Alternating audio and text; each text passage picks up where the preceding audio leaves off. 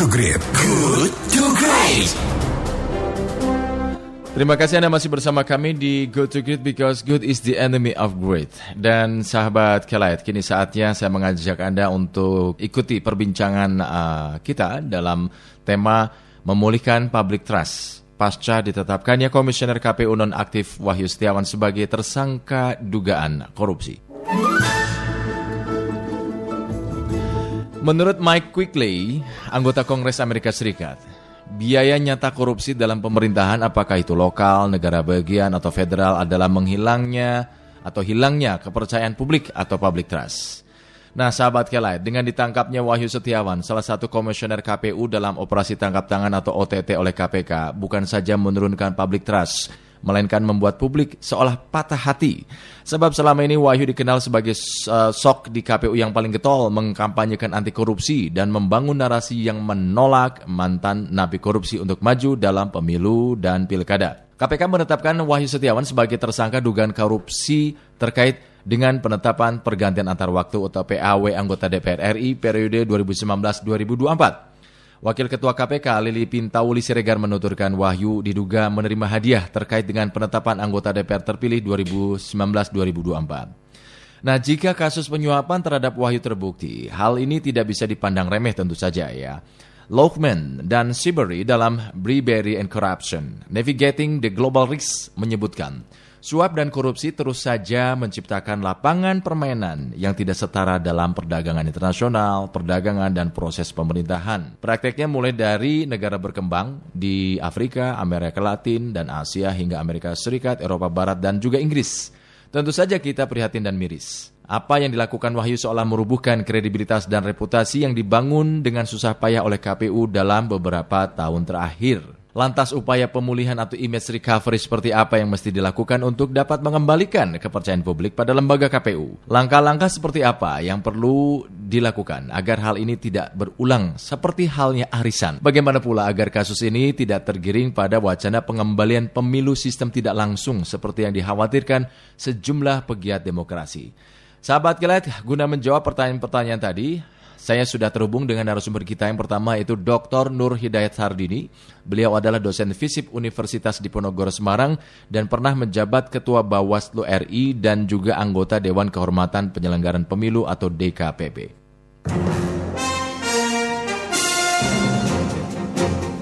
Selamat pagi Pak Nur Hidayat. Pagi Ijul, apa kabar? Luar biasa, outstanding Pak. Oke. Pak Nur, mendung Hmm. pekat kini seolah sedang menaungi lembaga KPU. Luar Iya. biasa ini. Di tengah tingginya ekspektasi publik pada KPU, kita dikagetkan pada kasus operasi tangkap tangan KPK. Eh, salah satu komisioner sayang ya. sekali ya Pak ya. Ya. Ah. Sayang sekali ya. Kita tentu sebagai bagian dari warga ya Aha. dari bangsa ini sedih karena kan di akhir-akhir ini ya Aha. itu dengan segala kelebihan dan kelemahannya kepercayaan publik kepada penyelenggara pemilu itu kan sangat terjaga ya dan kita bangga juga seperti yang tadi dikutip oleh Bung Izul tadi itu Mhm. kita termasuk punya gengsi yang besar ya.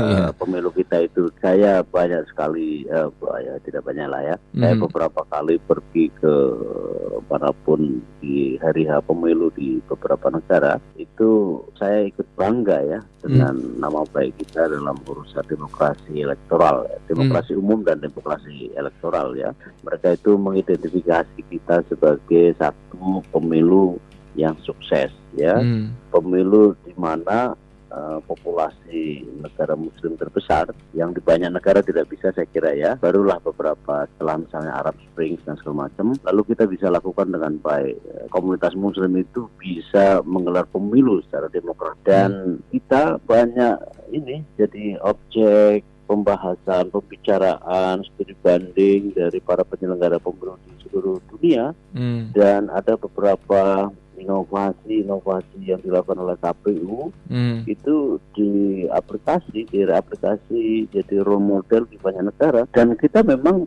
eh, itu berhasil karena kita juga berhasil menyudahi ya. Iya. Eh, saya sebut saja ya bahwa eh, kasus ini kan sebenarnya bukan pertama ya. Di Iya. tahun 2004 setelah Hmm. pemilu yang sukses itu juga ada eh, anggota KPU, ketua bahkan ketua dan empat anggota KPU terkena ini kasus Hmm. hmm. ini oleh KPK juga. Iya. Bahkan itu adalah eksperimen pertama dalam eh, KPK yang Hmm. awal ya, jadi bentuk tahun 2000 2000 2003 2004 lah di zamannya Bu Mega jadi presiden itu. Iya. Lalu eh, itu agak sembuh ya dua Hmm. kali pemilu setelah itu Hmm. sembuh. Kemudian karena menghadirkan lembaga Bawaslu dan akhirnya dalam eh, pemilu 2014 ada di KPP itu kita cukup percaya diri ya dan Hmm. memang itu sangat eh, bisa dibanggakan. Hmm. Tapi dengan kasus saya sebut saja eh, prahara kedua ini, jadi agak runtuh gitu ya, keruntuhan itu sangat mengena dan saya rasa ini akan jadi semacam kerikil dalam sepatu yang membuat kita jadi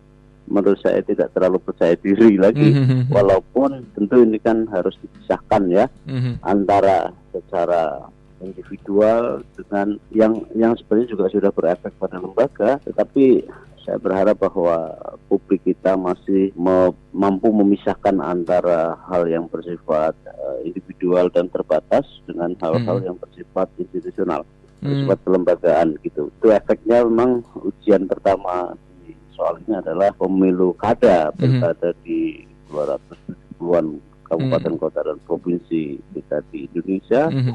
Nah, saya rasa karena KPU kan memiliki posisi yang sangat strategis ya, KPU RI, KPU Iya. pusat eh, sebagai sumber normatif lah begitu. Maka Hmm. kemudian memang harus segera secepat mungkin, seluas mungkin dibenahi dan harus memberi efek yang lebih positif ya untuk memulihkan atas apa yang sudah terjadi dalam prahara jilid kedua ini. Sebelum WS ini ada Hmm. uh, Kusumah yang juga pernah Ya, betul. tertangkap ya KPK 2005. itu yang saya ya. itu yang saya sebut tadi, Bu. Hmm, uh, artinya ini ketika uh, setelah periode 2004-2005 Iya. kemudian sekarang itu Hmm. tertangkap lah kembali ada ada OTT ya. Hmm. Apakah memang hanya dua dua kejadian atau memang lainnya tidak ter iya, apa terdeteksi ya Pak ya?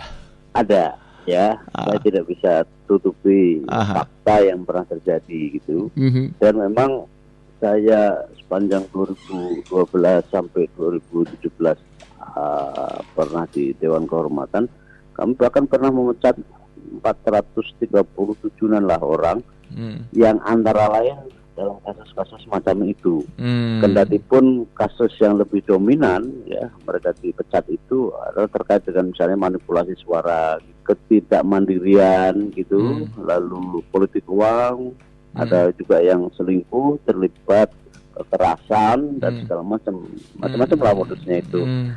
Tetapi kebanyakan eh, bukan kebanyakan memang itu terjadi di level kabupaten kota.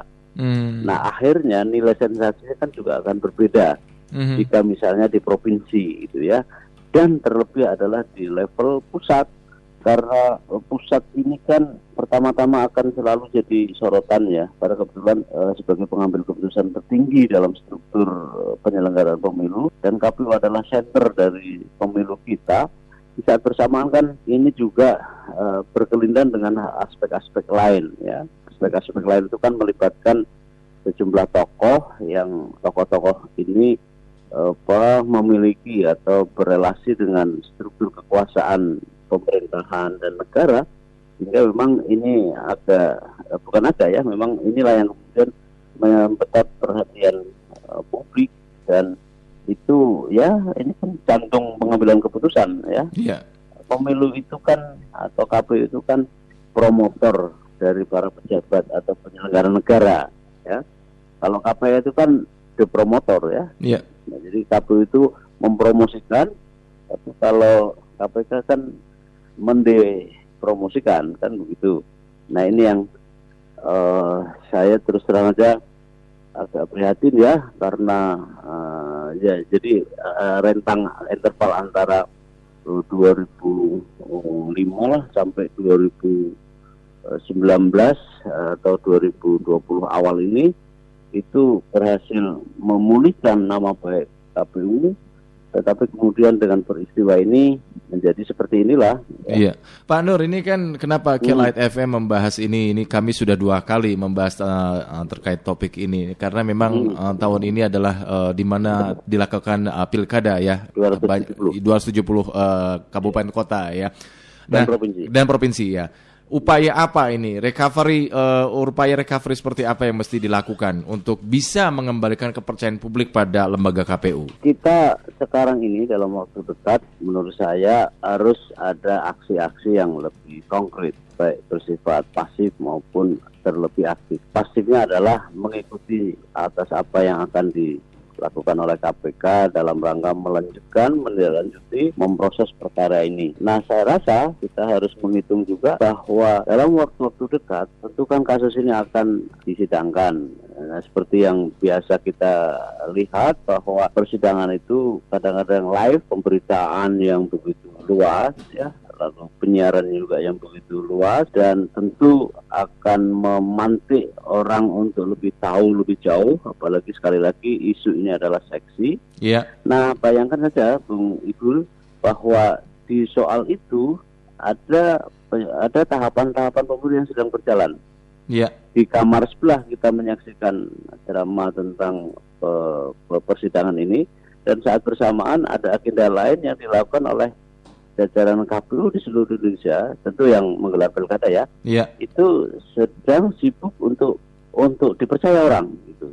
Hmm. Jadi inilah yang menjadi tantangan menurut, menurut saya uh, setelah pasif tadi kita pasif saja KPU tetap saja ikuti perkembangan itu. Nah saat bersamaan aktif juga dalam usaha memulihkan ya nama uh, kepercayaan publik tadi itu, misalnya dengan meyakinkan kepada publik misalnya prestasi-prestasi yang sudah dicapai itu lalu ada banyak inovasi-inovasi yang dilakukan oleh jajaran KPU di seluruh Indonesia dalam rangka meningkatkan uh, performa penyelenggara pilkada misalnya e-recapitulation ya.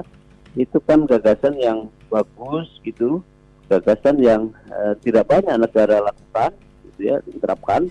Nah misalnya hal-hal seperti itu tentu oh, dalam kerangka aktif tadi juga perlu secara intensif menggandeng hmm. dengan Bawaslu ya karena Bawaslu ini diperankan sebagai quality assurance gitu, penjamin kualitas dari penyelenggaraan pemilu. Nah, Dewan Kehormatan Penyelenggara Pemilu juga perlu untuk membantu KPU dalam rangka memulihkan karena kita tahu ya, Bung ya, yeah. bahwa pemilu ini kan bisnis kepercayaan ya, Betul. bisnis yang mengharuskan orang harus itu mutlak gitu ya kepercayaan. Misalnya bagaimana kita yakin uh, suara kita tidak dicuri gitu. Kalau kemudian kita nggak yakin, gitu. kita harus memperoleh keyakinan bahwa saat kita datang ke TPS untuk menggunakan hak pilih kita, suara kita itu tidak dibiaskan, hmm. tidak dinego-nego dengan up gitu ya, hmm. atau mengurangi, menambahkan atau memanipulasi ya kan kita kan hanya di situ gitu. Artinya hmm. pilkada ini harusnya dijadikan momen untuk mengembalikan kepercayaan publik kepada KPU begitu, Pak? Betul, betul. Event yang paling mungkin adalah ya setiap kali kita bisa cepat pulih itu kan melalui momentum. Nah, momentum ini sangatlah berharga karena selewat dari momentum ini ya, Bung ya. Yeah. Itu kita baru akan gelar pemilu itu 2024 begitu yeah. panjang, ada proses tiga tahun. Saya rasa uh, yang kedua ya, ada problem kita untuk mencermati yang jauh lebih dalam bahwa rekrutmen penyelenggara pemilu itu harus benar-benar lebih detail. Itu kan ada dua fase, mm-hmm. dua tahap ya di yeah. dalam penyelenggaraan uh, rekrutmen ini. Yang pertama adalah fase penjaringan yang dilakukan oleh tim sel. Kalau di level pusat itu dibentuk oleh presiden menurut undang-undang ya. Iya. Lalu uh, mereka mencari ya menampung pendaftaran ya memprosesnya lalu menentukan sekian nama yang jumlahnya nanti akan disaring itulah kemudian tahap kedua penyaringan yang penyaringan ini dilakukan oleh ini oleh DPR RI melalui hmm. fit and proper test. Hmm. Saya pernah mengalami itu dua kali di DPR RI untuk 10 tahun eh, terakhir hmm. yang memang banyak godaan terus aja ya mm-hmm. banyak di lobby lobby maupun kadang-kadang kita yang melobi gitu mm-hmm. karena kan suara dari mereka Hmm. Tapi pengalaman saya yakin saja bahwa mereka itu tidak mungkin ada pilihan lain selain nama-nama yang pantas. Ya, apakah kemudian dijamin bersih 100%? Ya enggak juga, tetapi sekurang-kurangnya performa dari orang itu kalau memang harga kita sebutlah begitu ya, Yeah. bagus ya punya integritas, saya kira mereka akan memilih kita juga kok. Nah ini Pak Nur Ya, terkait dengan aspek integritas ini kita ketahui bukan perkara yang gampang ya. Ibaratnya mencari Hmm. Ya. orang pintar itu gampang, tapi cari orang jujur itu sulitnya minta ampun. Susah, Eh. Terus gimana mestinya upaya mencari dan Nah, menjamin komisioner. KPU misalkan Penting. adalah sosok yang Ya. seolah eh, sudah selesai dengan dirinya sendiri, Pak. Itu poinnya adalah pada rekam jejak. Hmm. Orang itu kan sudah berapa kali dia menjabat misalnya. Ada masalah. Masalahnya apa? Kadang-kadang orang yang menjabat itu juga nggak 100% suci ya. Tidak ada saya kira orang suci di dunia ini. Hmm. Tetapi masalahnya apa dulu? Kalau masalahnya adalah sekedar perbedaan pendapat dan biasanya itu petahana itu jauh lebih sulit karena sudah pernah melakukan gitu ya. Ya. Tetapi suara-suara yang menggambarkan bahwa seseorang itu nggak benar itu sebenarnya sudah ada. Hmm. Kan kasus ini misalnya karena memang rentan ya apa namanya eh, penyelenggara pemilu itu sangat rentan dan begitu gampang sebenarnya. Tetapi kan karakter orang ya yang melalui uji psikologi itu sebenarnya bisa bisa dibaca. Lalu ada catatan-catatan tentang rekam jejak tadi itu yang sebenarnya bisa dipelajari. Lalu masukan-masukan dari para pemantau pemilu, para penyelenggara pemilu, ya para eh, anak buahnya, bagian sekretariatan itu kan yang sehari-hari selama dalam karir dia ya, Hmm. yang panjang itu itu bisa dijadikan bahan pengayaan untuk pengambilan keputusan dan menentukan kepada seseorang itu Mhm. kan ada tes psik- psikotes ya Ya. itu kan sebenarnya bisa sedikit-sedikit bisa membaca tentang karakter orang Hmm. apakah orang ini dalam under pressure di bawah tekanan mampu bertahan ya? Surveillance dengan apa yang dia eh, punyai gitu. Nah sehingga itu dibaca. Dan saya kok merasa bahwa ada hal yang terputus ya menyangkut rekam jejak ini yang menurut saya tidak didetailkan sejak awal gitu ya gitu Dan yang terakhir nih Pak Nur, ketika kita bicara supaya ini tidak terulang lagi, langkah-langkah atau mekanisme semacam uh, code of conduct seperti apa nih yang perlu dibuat supaya ini tidak terulang lagi gitu pada lembaga Saya- KPU. agak tidak menempatkan perangkat peraturan-peraturan kita sebagai satu-satunya atau sumber masalah yang besar ya. Mhm. Karena seperti yang saya sampaikan tadi bahwa perangkat jangankan perangkat lunaknya, perangkat keras kita itu bahkan contoh terbaik dari sekian negara yang memang kampiun di dalam berdemokrasi elektoral. Hmm. Nah, yang tidak kita perkuat adalah bagaimana softwarenya gitu ya, perilakunya, kemudian eh, integritasnya gitu. Yang integritas ini jangan-jangan memang susah diukur gitu Hmm. atau memang tidak mampu di cover melalui instrumen-instrumen eh, apa namanya eh, yang eh, dalam te- apa dalam eh, ujian dalam tes dalam Hmm. rangkaian seleksi itu gitu. Hmm. Nah, em, saya ada satu soal yang penting ya, ialah soal memang ini sumbernya di penyaringan ya. Kadang-kadang tim sel itu ya entahlah benar atau tidak ya, tapi saya dengar dari teman-teman yang lain yang pernah mengalami itu udah udah ada favoritisme gitu. Kan Jawa Barat juga pernah mengalami itu, ya, baik Bawaslunya maupun KPU-nya di provinsi itu sampai ke eh, pusat kan, sampai Mhm. di KPRI. Nah itu kan sebenarnya bisa menjadi penanda gitu orang dua tiga hari sebelum tes itu sakit tiba-tiba akhirnya yang meninggal gitu. Nah tetapi di, di, dilantik gitu. Ini kan tidak bisa mendeteksi ya Iya. panitia itu panitia seleksi itu sejak awal begitu. Hmm. Kenapa? Saya tanya lah karena ada titipan. Nah kalau ada titipan orang yang sebenarnya tidak layak dipaksakan ya memang hasilnya begitu. Iya, iya. Nah saya tidak tahu apakah dalam kasus eh, yang sedang kita bincangkan ini ada arah ke sana. Hmm. Saya rasa kan dilihat saja dari rekam jejaknya dan orang-orangnya timselnya apakah satu kelompok politik, satu golongan pemahaman yang biasanya suka nggak suka mau ditutup-tutupi atau dibuka itu ada eh, apa interferensinya Hmm. yang yang kadang-kadang Hmm. sangat menentukan. Baik. Sedangkan calon yang lain yang lebih berkualitas, punya punya kapasitas, punya integritas Tidak terpilih gitu ya. bisa tersisihkan Iya. oleh karena faktor-faktor Nah, ini. Baik, Pak Nur, terima kasih atas waktu Anda, Pak Nur. Kita bincang-bincang pagi ini. Selamat Bu. beraktivitas, sukses untuk Anda, Pak Sama-sama. Nur. Ya. Ya, salam. Waalaikumsalam warahmatullahi wabarakatuh. Demikian eh, Dr. Nur Hidayat Sardini, dosen FISIP Universitas Diponegoro Semarang dan juga pernah menjabat sebagai Ketua Bawaslu RI dan juga pernah di anggota Dewan Kehormatan Penyelenggaraan Pemilu atau DKPP. Memang ketika kita bicara tentang kasus ini ada identifikasi pemilu yang sukses di sebetulnya Indonesia itu pernah menjadi rujukan ya ini identifikasi pemilu yang sukses di mana negara muslim terbesar bisa dilakukan dengan baik, banyak dijadikan objek studi banding oleh negara lain bahkan menerapkan apa yang dilakukan di Indonesia. Nah, eh, sebetulnya banyak sekali kasus-kasus yang sudah terjadi sehingga yang harus dilakukan adalah Allah untuk oh, recovery, upaya recovery yang dilakukan adalah harus ada aksi konkret, ikuti atas apa-apa yang dilakukan oleh KPK untuk memproses kasus yang ada itu yang pertama. Kemudian memulihkan kepercayaan publik dengan penyelenggaraan pilkada yang bersih dan jujur yang tahun ini akan dilaksanakan di eh, sebagian besar daerah di Indonesia. Nah, sahabat kelet, sebagai tanggung jawab moral kita sebagai civil society atas persoalan ini, kami mengundang Anda untuk ikut turun rembuk, berbagi pandangan dan juga bertukar eh, pemikiran. Menurut Anda, pemulihan atau image recovery seperti apa yang mesti dilakukan untuk mengembalikan kepercayaan publik pada lembaga KPU pasca ditangkapnya Komisioner KPU Wahyu Setiawan terkait dugaan kasus suap? Anda bisa menyampaikan di WhatsApp Kelight FM 0812 203 1972.